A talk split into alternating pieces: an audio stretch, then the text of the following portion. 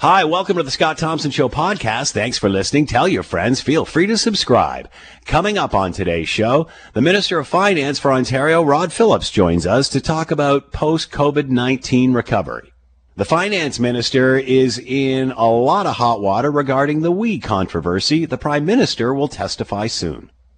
And tensions continue between China and the United States, now closing down a consulate in Houston.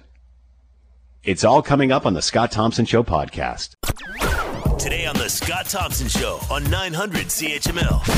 I'm Curtis Thompson, Scott's son. Most new cases of COVID 19 involve young adults. Come on, kids, even Donald Trump is now wearing a mask.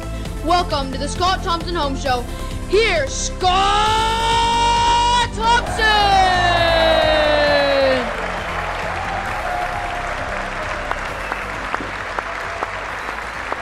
Good afternoon. It is 1209. It is 900 CHML. I'm Scott Thompson. It is week number 19 of the Scott Thompson Home Show. Will Erskine back at the station, keeping us on the air. Feel free to jump into the conversation. Lots of ways to do that via the website. Send us a note, Scott Thompson at 900CHML.com. That's where you will also find the commentary today. Same with the Facebook and Twitter pages feel free. All right, as I mentioned, uh, the Premier will be speaking in uh, just under an hour for his uh, daily news conference. We've got the Minister of Finance with us now. He is in our neck of the woods checking out medical supply making companies. Uh, Rod Phillips, Minister of Finance for Ontario, is with us now. Uh, Minister, thank you so much for the time. Appreciate it. I hope you're doing well. Yes, Scott, great to be here. Thanks for uh, thanks for having some time for me. So, what are you doing exactly today in our neck of the woods and, and, and involving the medical supply companies? Well, I was. We've been out, you know, with with stage three happening in Burlington and Hamilton and around much of the GTA starting tomorrow.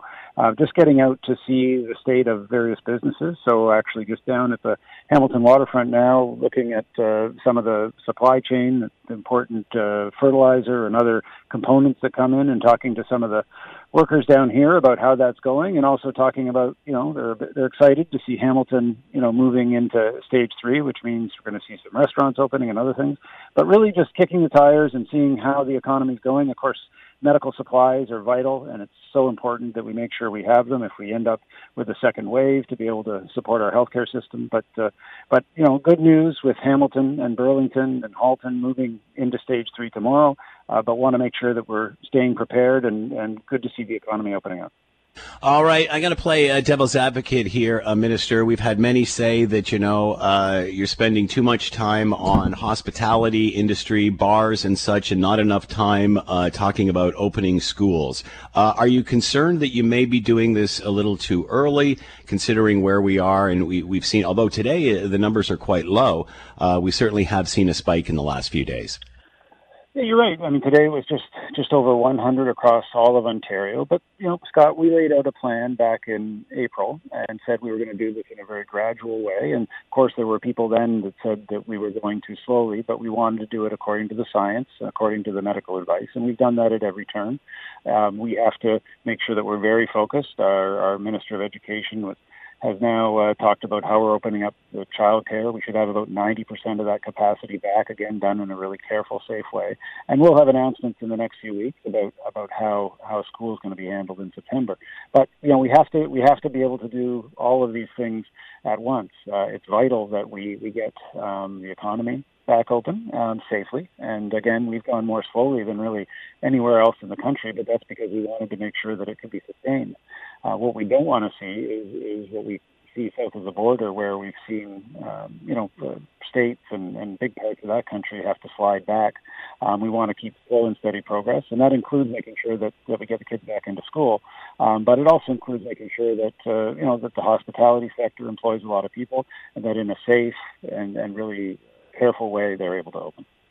Uh, we're seeing this morning that, uh, and again, in, in relation to those spikes that we saw over the weekend, BC now looking to uh, maybe strengthen some of the conditions around opening in uh, bars, whether it's uh, uh, not only the safe distancing, but you have to stay seated, this sort of thing. Is Ontario looking at similar measures at all? You know, much of what BC put in place is already put, put in place. in our case, the the portions about being seated Um, you know, certainly uh, in, in Hamilton and Burlington and in, in, in the GTA, the masks uh, requirement inside. So they're adopting many of the safety measures that uh, that Ontario has already put in. And we've also heard some other uh, suggestions from local medical officers of health and, and some mayors. Uh, again, there'll be situations where I suspect some jurisdictions may want to put some further protections in, but um, we have had the benefit of learning from what's happened elsewhere. And you know, Scott, listen, there are two things that have happened everywhere in the world that has opened up. There are going to be occasional flare-ups. We had one uh, notably a few weeks ago in Kingston, where we had a nail bar that was open, and and there were some issues, and and the Kingston medical team and the public health team was able to handle that. So we're going to have to know that while COVID is still here, we have the capacity to contact trace and to to uh, you know, make sure that we handle those things. The other thing we know is that fewer people come back than people might expect, and so um, we will likely see, if it's like everywhere else in the world, a very slow um, uptake, and as people get comfortable with things, and uh, and so that also gives our public health uh, teams have done such a good job time to to adapt and, and you know, get in BC. They're making changes. Uh, we've learned from them. That's why we've put them in place already. Uh, we're looking forward to the the uh, news conference later on today, as Minister Lecce will be there and hopefully shed some more light on this. But what do you say to those? And it seems like there's a movement out there, uh, schools not bars, saying that you're paying more t- attention to that than the actual uh, school scenario. What would be your response to that?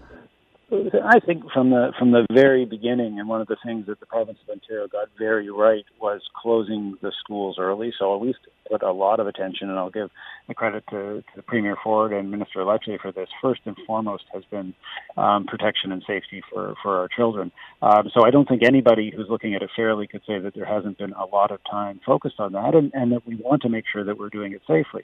Uh, there are other, you know, we can't just do one thing though. It's a it's a big economy, so you know we've been able to move first with restaurants to be able to take takeaway then to patios. Uh, now, again, on the advice of our chief medical officer and the health table, to being able to see them open inside, but with quite strict restrictions about how that works. So we know that there's places around the world and even in Canada that have managed to do more than one thing at a time. I think that's what people in Ontario expect, and you know we're gonna we're gonna keep a very very close eye on it. So I don't think it's either or, and I, I know Minister Lecce and and our whole government is focused on making sure it's done safely. And again, the Premier's been quite clear. Um, his preference, if it can be done safely, is to get as many of the kids back into class uh, as possible come September. Uh, Rod Phillips is with us, Minister of Finance for Ontario. Minister, uh, we're seeing a lot, uh, or rather a, a, high uptick, especially amongst uh, the younger demographics. Your thoughts there? Is there any sort of special messaging needed here uh, for younger adults?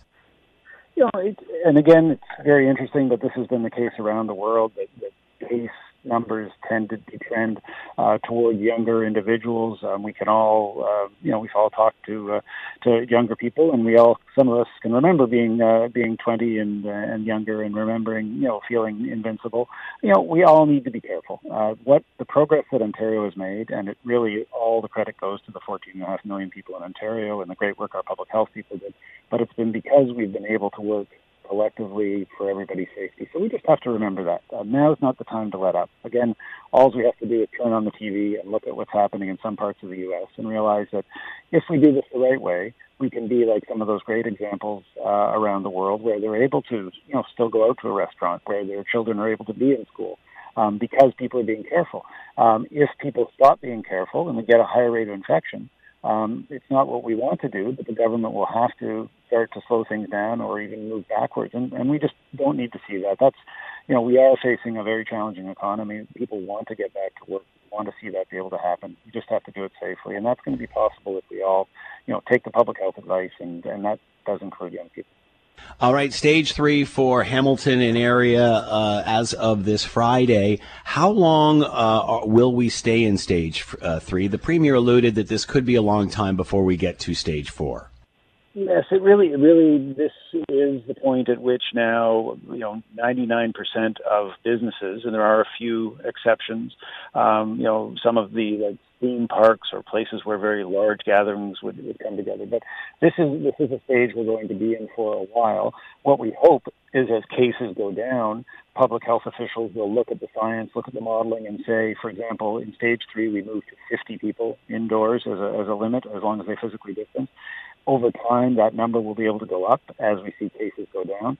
But it's that trajectory of cases, Scott, that's really the key measure. So, you know, we're making sure we have the healthcare capacity, make sure we can do the contact tracing. But as you know, cases go lower, then then the public health officials will feel more comfortable moving, you know, to, to higher limits. And in the meantime, I think people just, you know, thank you to everybody for what they've been doing and for the for the the way they have been listening to, to the advice of, of our experts and professionals.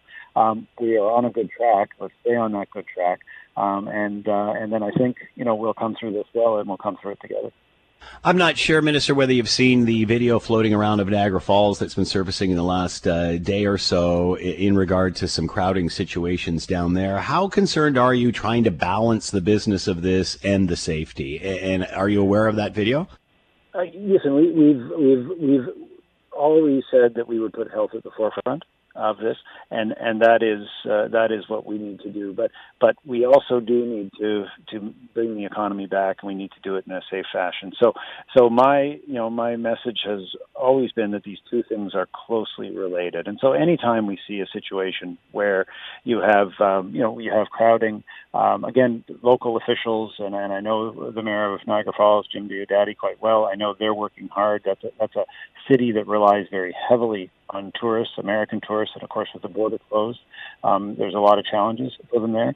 But um, but the local the local officials, including including here in Hamilton, um, have been doing a good job. Um, but but you know, there's not enough bylaw officers and not enough police officers to enforce this. It all comes down to all of us seeing that it's in our best interest and in our collective best interest to, to do the right thing. And uh, so we just we just got to keep talking about it. The premier does that every day uh, from his podium, and I know you guys cover that, and, and a lot of people listen on on your station. And uh, and we need we need people to hear that message that we're we're where we are, which is a much better place than many other many other places that we can see nearby because people been listening, and I just ask people to keep doing that, and and, and then get out and safely enjoy the economy.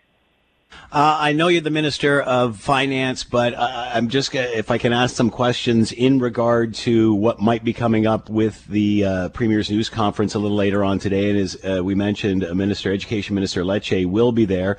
Uh, we have talked to some teachers groups who feel that they're not being consulted. They feel there is no plan. Um, what do you have to say to to those that are concerned that um, th- that there is not a plan that they feel at this time, or that they're um, not a part of that in any way. There's no update for them. So, so as as as you know, and, I, and I'm sure your listeners know, a, a month ago, uh, our our government asked school boards for their plans and for for options, for three different options, and of course that's because we have to plan for the different contingencies, and teachers are a vital vital part of of that planning. Now, we've asked the school boards to give us those options, and, and I know Minister Lecce in, in the days ahead is going to be able to, you know, make it clear for parents, because of course parents want to know what the situation is going to be. But I think, you know, if there's one thing, Scott, that, that COVID-19 has taught all of us, and I don't care whether it's the, the, the teachers unions or the school boards or the government, it's that we have to be humble because you know, we do not know exactly what the future holds. Um, we are all doing our best in terms of trying to make sure we're planful. Um, we're making great progress, and there absolutely will be a plan, but it does make sense that we get all the best information, look at all the experience we can around the world, um, and then put that plan out in plenty of time, which we will. And that, of course, will include uh, include working with, with our teachers. Uh, they're vital to, to and, and teachers that I know, and I do get to talk to many of them when I'm out. They often come up to me, and you know they miss you know the chance to teach the kids. They want to do it in person. Uh, they want the chance to go back there. They're also concerned, and that's fair, about their safety and their and their student safety. So they're an important stakeholder in this, and they're absolutely been part of the conversation. And you know, and when we put out the plan, if, if people have suggestions and better ideas, uh, you know, one thing that the premier has said is that you know everything's on the table. We'll we'll make sure we do this the right way, and we'll listen to everyone point of view and then make a decision and uh, and then I think you know hopefully be able to see the schools open and, and most of the kids back in class come September. All right, last question. Um, we've certainly seen through COVID 19 how uh, industry, well, as you said, virtually everybody has had to change, has had to alter. We've often talked on the show of what the world will look like post COVID 19. Uh, is, is the government, is government nimble enough? Have we, has COVID 19 exposed that government just can't move quickly enough on, on some of these issues that we've seen private industry uh, do a 180 on uh, almost immediately. Will this make government more nimble post COVID 19? I, I, see the Premier alluding to that. I think I think government needs to be. I I, I have to say, and and uh, that, that I think people in many cases have been surprised, and I'd say not just about the provincial government, but the federal government and local government's ability to respond. But you know, quite clearly we're going to be living uh, with COVID-19 um, for a while. The experience of, of this has shown us where some of the weak spots are, whether that's about our supply chains or needing to see more things made here in Ontario. Um, and uh, and I agree with the premier. I think government is going to have to be able to be more responsive and more nimble, uh, not just in emergencies, um, because obviously we, we want to move out of that emergency phase but overall. And that's going to mean making sure that the regulations we have are, are written in this century or in this decade, that they reflect the world around us. Um, and it's going to be making sure that, uh, you know, that people, you know, have the flexibility to, uh, to, you know, to, to, you know, do the things they need to do, whether they're employers or employees, work in a way. I think we've all seen different ways of working, and that's going to be one of the changes is that, uh, that businesses are looking and, and people are looking at different ways to work. Um, so government's going to have to respond to that, and I think that's going to be one of the priorities for our government um, as we come through this uh, recovery phase. Rod Phillips has been with us, Minister of Finance for Ontario. Minister, thank you so much for the time. Be well. Thank you, Scott. You too. You're listening to the Scott Thompson Show podcast on 900 CHML. Finance Minister Bill Morneau admitted yesterday that he and his family have made major donations to the We Charity, and then just prior to the meeting, actually repaid previously unknown expenses uh, to the value of like $41,000. So lots of surprises in the testimony of. Uh, of the finance minister yesterday. Here's a report from Abigail Bimman from Global News on all of this. The way that the finance minister tried to explain himself during his testimony yesterday is that for these two trips, he says he expected to fully pay the cost of the trips, one to Kenya, one to Ecuador, both in 2017, uh, family Morneau trips. Uh, so Bill Morneau says that he had already paid 51, 52, excuse me, $52,000 out of pocket for these trips. And then they started looking through the receipts recently and couldn't find anything for the we portion of the trip. So they contacted the organization, which told them, yes, in fact, these were free trips, and the dis- difference was $41,000. All right, here's what uh, the finance minister had to say. This was a mistake on my behalf. I'm responsible for uh, any expenses that I incur on trips being paid for. Uh, this was an expense that I was unaware of, that I did not know had not been paid. And when I found that out uh, over the course of the last dollar expense, you didn't know about a forty-one thousand dollar expense. How is that even possible? All right, let's bring in Duff Conacher, co-founder of Democracy Watch, adjunct professor at the University of Ottawa. He is with us now. Duff, thanks for the time. Hope you're doing well. Yes, thank you. Your thoughts on uh, the revelations of the finance minister uh, yesterday? Are you buying that he forgot to check the receipts? Um, I think we need to see, as with this whole situation, all the communications uh, with regard to Morneau, right back to when his family started to consider these trips, and just see whether there was ever a communication from We Charity saying thank you for paying the fifty-two thousand dollars you've paid that cost the, that payment covers these costs and the rest of the trip is on us because we're hoping you'll donate a bunch of money to us afterwards which we charity has come out in a statement and said they do these kind of trips where they cover a bunch of the costs for people who are celebrities or people who have a lot of money who might spread the word to lots of others about the charity afterwards or make a big donation. So uh, if there is that communication from we charity to morneau then what he said was a lie. It wasn't a mistake. He knew that he wasn't paying the full cost and that it was a gift from We Charity, and that gift is illegal. But we need to see the whole communication record. What the House of Commons committee is getting are stories from people, and those stories aren't necessarily true, and and only the full communication record about all of these contracts, including the three million dollars that Morneau handed to We Charity last August for a different program. We need to see all of the communications of him, anyone acting on his behalf, and We Charity right back from Morneau back to 2017 when his family uh, started considering taking these trips with We Charity. Uh, as they mentioned, uh, I guess it's obvious with people who are well heeled and, and, go on these trips and make future donations to give them, uh, y- you know, portions of their trip for free. Is this different? Obviously, because these are elected officials. Exactly, and it's illegal to give a gift. Yeah. The wording in the law, in the federal ethics law, which is called the Conflict of Interest Act, is that you cannot accept a gift that might be seen to have been given to influence you. That's a very high standard, right? It just might be seen. It just has to have to have the appearance that it may have been given to you to influence your decisions. And in this case, uh, the Morneau family takes these two trips in 2017, and then in 2019 he hands the charity three million dollars. Uh, that's a gift I think that might be seen to have been given to influence Morneau, and you know any gift should be seen that way because we know historically lobbyists use gifts, wining and dining, right up to major gifts, donations, fundraising, working on people's campaigns as a way of building a relationship. Psychologists call it building a sense of obligation to return the favor, to return the mm-hmm. gift.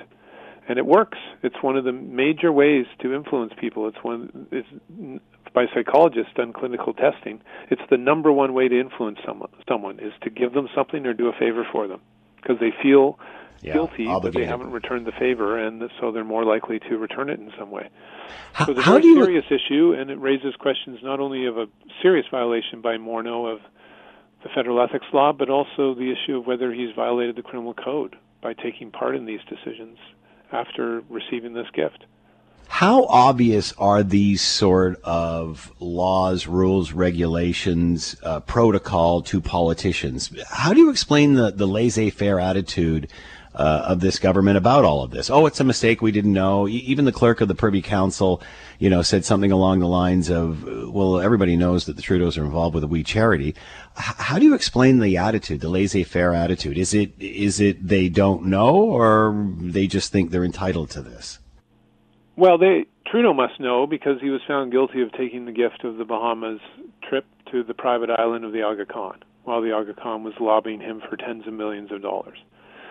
Morneau, I think, would be aware that Trudeau was found guilty of taking such a gift in violation of the ethics law. It was big news for a year. So unless Morneau was asleep for that entire year, and I don't think he was, he would know that. Um, the law does not apply to 99% of the decisions the cabinet ministers make. Cabinet ministers know that because they're the ones who wrote the law, and and they know they've received appeals, and it's been in the news quite a bit that the law is. I call it the almost impossible to be in a conflict of interest act because it doesn't apply to 99% hmm. of ministers' decisions. And Morneau should know that because the ethics commissioner let him off uh, a couple years ago based on this huge loophole in the law that makes it not apply to 99% of the decisions they make. Morneau introduced a bill, Bill C-27, to change uh, some things with regard to the pension industry. His family company, that at the time he owned $30 million of shares in, the company called Morneau Shepell, mm-hmm. would have made millions from these changes to the law that Morneau introduced. And because he owned shares in the company, he would have made a lot of money and the ethics commissioner let him off because the changes he made were in a bill and they applied generally to the whole pension industry. And as long as a decision applies generally, you can be in a conflict of interest. You can profit from your own decisions. For example, Morneau could change the banking law. The banking law applies to a whole bunch of banks. He could have investments, own shares in all the banks. He could change the law in a way that makes the banks a bunch of money, so he would make a bunch of money. And it's all legal. So the law is really a sad joke and maybe Morneau thought, oh, and Trudeau thought, well, it doesn't apply to 99% of the time we make decisions, so it won't apply to this We Charity contract. But the We Charity funding is specific, a specific decision. It only applied to We Charity. It was money going only to one organization, and those are the one percent of decisions that the law applies to. And uh, they should know that because, again, Morneau's been in this situation. Trudeau was in a situa- similar situation as well. And other ministers, Dominic LeBlanc was, was found guilty of violating the law for taking part in a decision that would have benefited a company that one of his relatives was involved in. I don't know how they could not know this law. Ignorance of the law isn't a defense anyway. They may be ignoring it because there's no penalty. Democracy Watch has long called for the penalty to be one year's salary minimum if you violate one of the key rules of the law, which would one of the key rules obviously is taking part in a decision when you have a conflict of interest. Uh, and that would wake them up, obviously, because they'd be paying one year's salary every time they're found guilty. But th- that's all I can think of is the law doesn't apply to 99% of their decisions, and there's no penalty for violating it. And so maybe that's why their radar is totally off on these things. But what about the penalty? Negligence. What about the penalty politically, though? I mean, again, third time uh, in front of the ethics commissioner. Yeah. How is this going to wear? How is Well, this resonating? One would one would think that despite there's no that there's no financial penalty, and you don't go to jail, and the law doesn't apply to 99% of the decisions you make, you would still be aware of this because there's lots of evidence that the Tru- the Trudeau Liberals were reduced to a minority government in the last election because of swing voters swinging away from them because of how dirty and unethical they were acting. Uh, with Trudeau found guilty twice of violating the ethics law, Morneau found guilty once for hiding uh, his French villa from his list of assets, and uh, Morneau also, despite being let off for introducing that bill on the pension side, everyone viewed it as unethical. It was just legal because the ethics law is unethical itself with this huge loophole in it.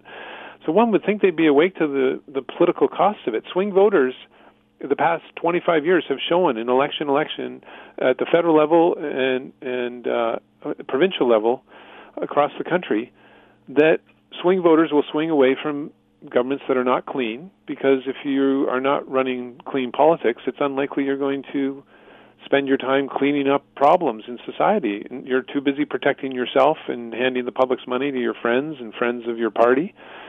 So it's a, it's a great cost because this is the thing that loses swing voters as election after election has proven in the last 25 years. But even their radar is not on on that. It's really I, what can I say? It's it's bizarre.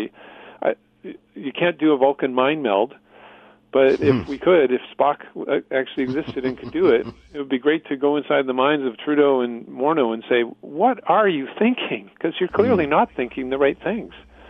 You're, you're governing unethically, and it's going to cost you politically greatly. Uh, the finance minister paid back the forty-one thousand uh, dollars in regard to trips and such expenses uh, through the We organization. Why pay this back now? Does this does this change things? Uh, no, it's too little, too late. It, it, it doesn't matter if you let people off for paying things back. Then essentially you- you're saying, oh, you know, the the bank robber who robbed the bank, just give the money back and we'll let you off. Uh, that's not how the law works. If it did work that way, it would be that would be a scandal in and of itself. And uh, unfortunately, the election commissioner has let some people off who made illegal donations, just as long as they repay the money. So that that enforcement at the federal level of elections law is scandalous. But the ethics law, I mean, the Supreme Court of Canada stated in a ruling back in 1996 if this ethics law is not strictly and strongly enforced, we don't have a democracy. So you can't be letting Morneau off now, three years later, for paying back something that, you know, he knew he didn't pay the full cost of that trip. He must have known in one way or another. And the question is, was it, was it a direct communication? And uh, how could he be so unaware of the rule that says you can't accept such a gift? And uh, I think he'll be found guilty of that. He'll be found guilty of sitting at the cabinet table, appro- giving final approve- approval to this uh, recent We funding, We charity funding. But we need a full investigation looking right back to 2017, his trips with with We Charity of he, uh, Morneau and his family, right through the amount he gave to the We Charity in August 2019 of three million dollars, and right through to this uh, this contract that w- we would have uh, possibly reaped up to 44 million dollars of the public's money. And all the communications need to be looked at through that whole last three uh, three and a half year period by the Auditor General, the Ethics Commissioner, and the RCMP. And only when that is fully disclosed and all those communications looked at will we be closer to knowing the truth, getting past the stories people are telling the House committee, and we'll know exactly what spending rules, ethics rules, and possibly criminal code rules were violated. Uh, the opposition asking for the finance minister to resign. What's his future? Well, it doesn't look good, obviously, when the finance minister is not even uh, keeping track of his own finances. So that's just really bad picture out there hmm. for for Morneau to be wearing. Not even keeping track of his own money. So is he really keeping track of the public's money and doing that well? Um, but beyond that, I think we need to wait until the investigations are over. Maybe it's true. Maybe we charity sent them a bill for the trips and it was and they said your total cost of the trips is $52,000 and that pays for everything. In which case it's true. He didn't know that actually it wasn't paying for everything and he was misled by We Charity.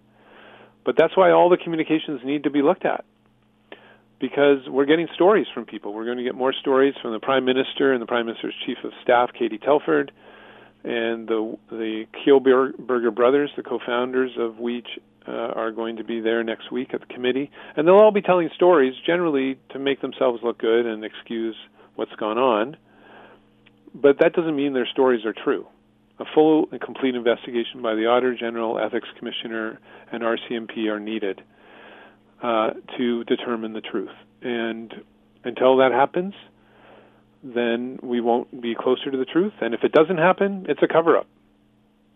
You talked about uh, the prime minister and the chief, his chief of staff will uh, testify next week. What will that look like? Uh, they are being questioned. Will the truth not come out there? Well, the big claim that they're all hiding behind still, uh, and Morneau revealed some more details yesterday that showed that this claim there's big questions about it, but the big claim is the public servants on their own, without even the hint of influence from anyone in any cabinet minister's office uh, or anyone who's been appointed by cabinet, deputy ministers, so on down, who all serve cabinet and serve at the pleasure of the prime minister, that no one at those top levels, uh, acting on behalf of the prime minister or finance minister or any other minister, even tried in any way to influence the public service to recommend a sole source funding for We Charity of up to $44 million. And they're not likely to vary from that line. That it was all the public service acting on their own. But yesterday, Morneau said, actually, Finance Canada officials were talking about We Charity very early on, before even the announcement of this new student service program was made and that his office continued to be involved in discussions, and that he had a conversation on April 26th uh, after the uh, student service program was introduced by the Prime Minister and announced by the Prime Minister. He had a conversation on April 26th with, with Craig Kielburger, one of the co-founders of We Charity, and, and that his office continued to be involved in the discussions. Well, that doesn't sound very much like the public servants acting totally on their own to come up with this recommendation.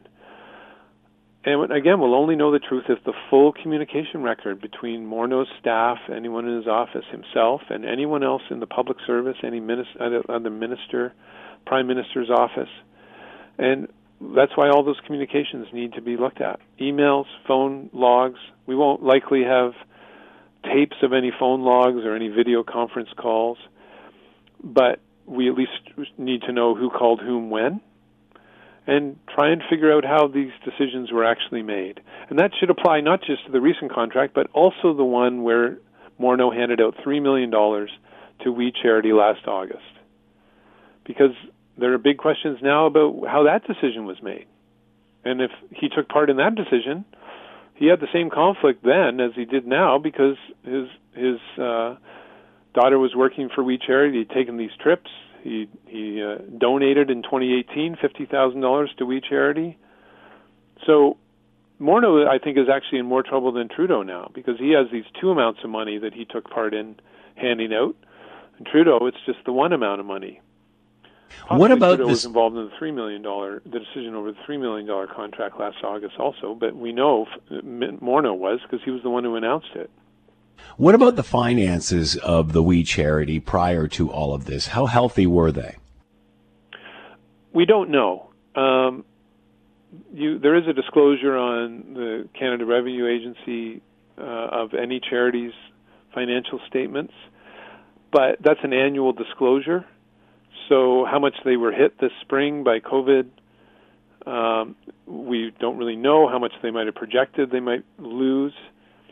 Uh, and then the private uh, arm, the business arm of this whole conglomerate, uh, which owns real estate, invests in real estate, and passes mm-hmm. on profits to We Charity, is a private corporation, and so it doesn't have to disclose anything publicly, uh, other than, of course, filing its tax forms with Canada Revenue Agency. But those tax forms are are private as well. Um, so we just don't know exactly where they were at, and there there are questions about whether they raised money and uh, transferred any of it from the charity to this private uh, real estate division that that is trying to make money to give back to the charity.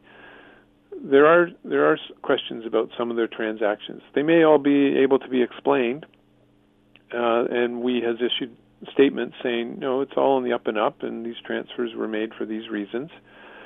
But as a charity, you can only raise money for your charitable purposes and and for for furthering those uh, activities that are charitable. You can't be transferring it to a private corporation to invest in real estate.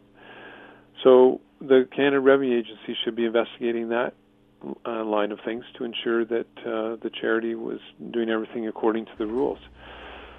So you have that investigation, Auditor General investigation, Ethics Commission investigation, and RCMP investigation.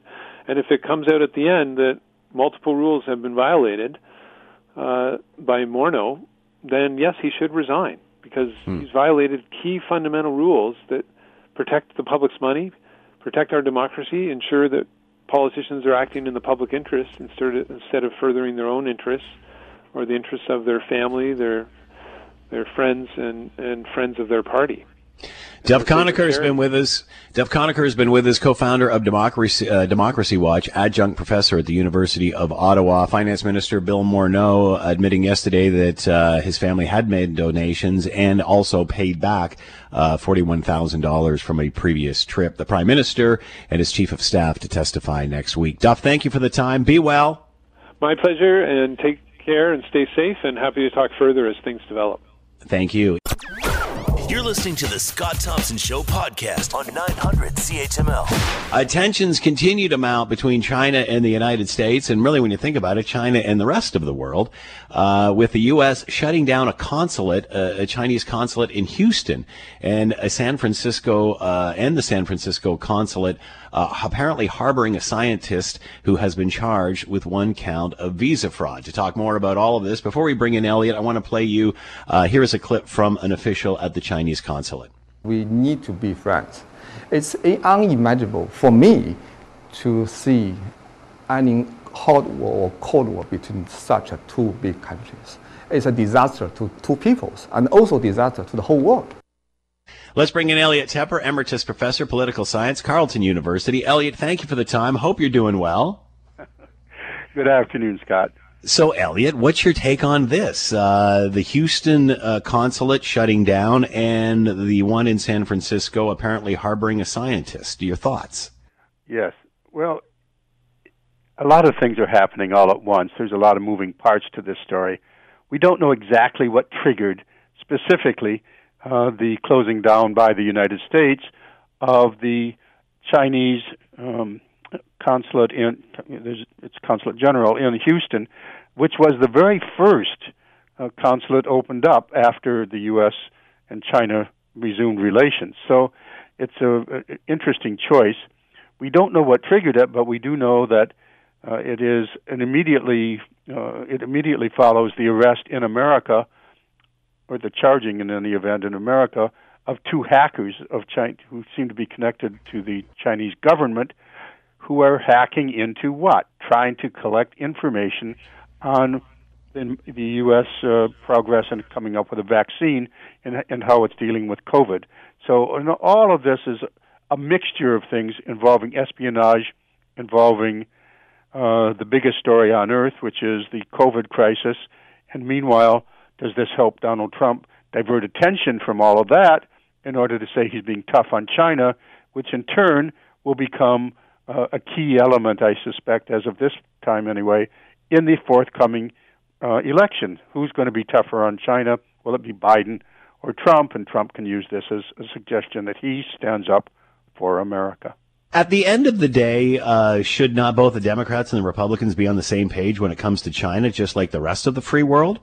One of the interesting things to me, building up on this, is that yes, so this will be a cross-cutting issue in terms of everybody in America saying if we're being, uh, well, let's back up a little. If what China is doing is hacking into our, uh, our meaning the U.S. efforts to combat the COVID crisis, but it's part of a much broader pattern, long-standing pattern of the uh, charges that China uses its uh, theft of intellect- intellectual property, and that's one of the ongoing disputes and therefore we can't actually have Huawei, for example, because it's a backdoor for that kind of theft. So all of these issues get all all tangled up together. But beyond that, I think it's a broader consensus is emerging that China and the United States are in some kind of an adversarial position, that China is using means which are not acceptable over a long period of time. This is a particular example of it. And the U.S. is now for either electoral reasons or genuine security reasons or some interesting mixture of the two, is coming uh, is leading a coalition. There's there's an increasing effort to create a united front against the Chinese activities of united front activities in the United States, covert activities against against um, in Canada and elsewhere. So, what we see, I think, is an emerging consensus that China has not been playing by the rules, that something has to be done, and we, of course, have very particular um, interest in having a much wider coalition against um, bad behavior by by China. And by the way, it's increasingly not China; it's the Communist Party of China, which is a more technical and correct way to view all this, mm-hmm. because our our two Michaels have now been in jail for 591 days. How concerned are you that if uh, that Donald's Donald Trump's position on China, which many say is the same that all allies should be, uh, will be clouded because of the political antics going around with Donald Trump? In other words, there's a group out there that anything Donald Trump says it can't be good. So if Donald Trump uh, is on the right track towards China, are you worried this message gets lost in the sauce? Well, there's there's a real possibility that uh, to reframe it just slightly that because there's a lot of suspicion that no matter what Donald Trump does, it's all related to his reelection. You and I have mm. talked about this repeatedly. You know, feed the base is what he's uh, all about, and that he's trying to drum up any area of uh, his activity which just takes people's uh, attention away from the fact that the United States is the global epicenter now for the COVID crisis. You know, people are dying at over a thousand a day there now. So anything that benefits Donald Trump as a diversionary tactic, and this would serve as one of those, uh, is a political ploy. But on the other hand, we have genuine concerns. I think uh, any American president would, any uh, any leader in the in the world right now has genuine concerns about Chinese behavior and how they are trying to supplant America with America's quite willing cooperation under the Trump administration's America First abdication of global leadership saying we we want to be the foremost country in the world, and uh, Donald Trump is helping us. So all of this gets all mixed up and together, but out of this comes the increasing cooperation, perhaps around the world, in dealing with, in a more united fashion, the behavior of China, and that is a good thing. Uh, do you see more embassies, consulates closing? It's certainly possible. The next one's likely to be an American consulate in China because yeah. that would be the usual uh, response a, a, a direct tit for tat. You know, you close our consulate. China has said that this is a, a malicious smear and that the closing of the consulate is is a rupture potentially in, in the relations between the two states, but they will have to act appropriately. So right now, uh, the five, depending how you count, where you want to count, if you toss in Hong Kong, uh, the five or six consulates in U.S. consulates in in China are now, you know, one of them is likely to be picked off. Wuhan would be a pretty good guess, wouldn't it? Mm. Uh, there's, a, there's Scott. There's an American consulate there, and that would yeah. be a, a, a logical one for the Chinese to close. All right, this is totally unrelated, Elliot, but I want to get your take on this. Um, Donald Trump has downplayed this virus forever. Uh, we all know the situation around his feelings uh, with a face mask or face covering of some sort. Then all of a sudden, yesterday, he does a 180 and says that masks are good, uh, the virus is bad, and all this sort of thing. Uh, we, as you mentioned, we've talked about the base a lot. How is the base going to react to him flip flopping on this? And I mean, I guess you could say, well, we're all learning, but this is six months out. Yes, and uh, we're we're just about at the 100 day mark to the U.S. election. It's about 103 days or now, I think, to the U.S. election. So anything you hear coming out of the Trump administration is probably related to that in some way. He's now saying masks are patriotic, and that's a very key word. Uh, he clearly intends to run for president at the minute, uh, a reelection campaign that he's losing on the basis of China, which we talked about, but uh, also a tough law and order stance, uh, Portland and all that. This is traditional mm-hmm. Republican things. But um, now he's saying, now that the Sun Belt states, that is his core areas of support in the U.S., are undeniably, uh, you, you just can't, can't close your eyes to this, under, under a resurgent uh, virus attack. He can't ignore the fact any longer which you know denying empirical reality runs into empirical reality. Now that it's hitting red states in particular he is shifting toward it's going to get worse till it gets better but meanwhile pull out all stops all stops to revive the economy. Let's get the, every child back into school. Let's get the economy going. Let's have a v-shaped economic uh, downturn and then back up sharply uh, let's get these these miracle cures. Uh, let's let's have a vaccine by November. So there's now a frantic effort to not lose the base by denying the reality that the members of the base are now affected severely, and perhaps that explains his turnaround. Elliot Tepper has been with us, Emeritus Professor of Political Science, Carleton University. Tensions continue to mount between China and the rest of the free world. Elliot, as always, thank you so much for the time. Be well. Yes, so be well to you and, and everybody listening. The Scott Thompson Show, weekdays from noon to 3 on 900 CHML. This is the Scott Thompson Podcast, available on Apple Podcast and Google Podcast or wherever you get yours. And don't forget to subscribe, rate, and review so you don't miss a thing. I'm Scott Thompson, and thanks for listening.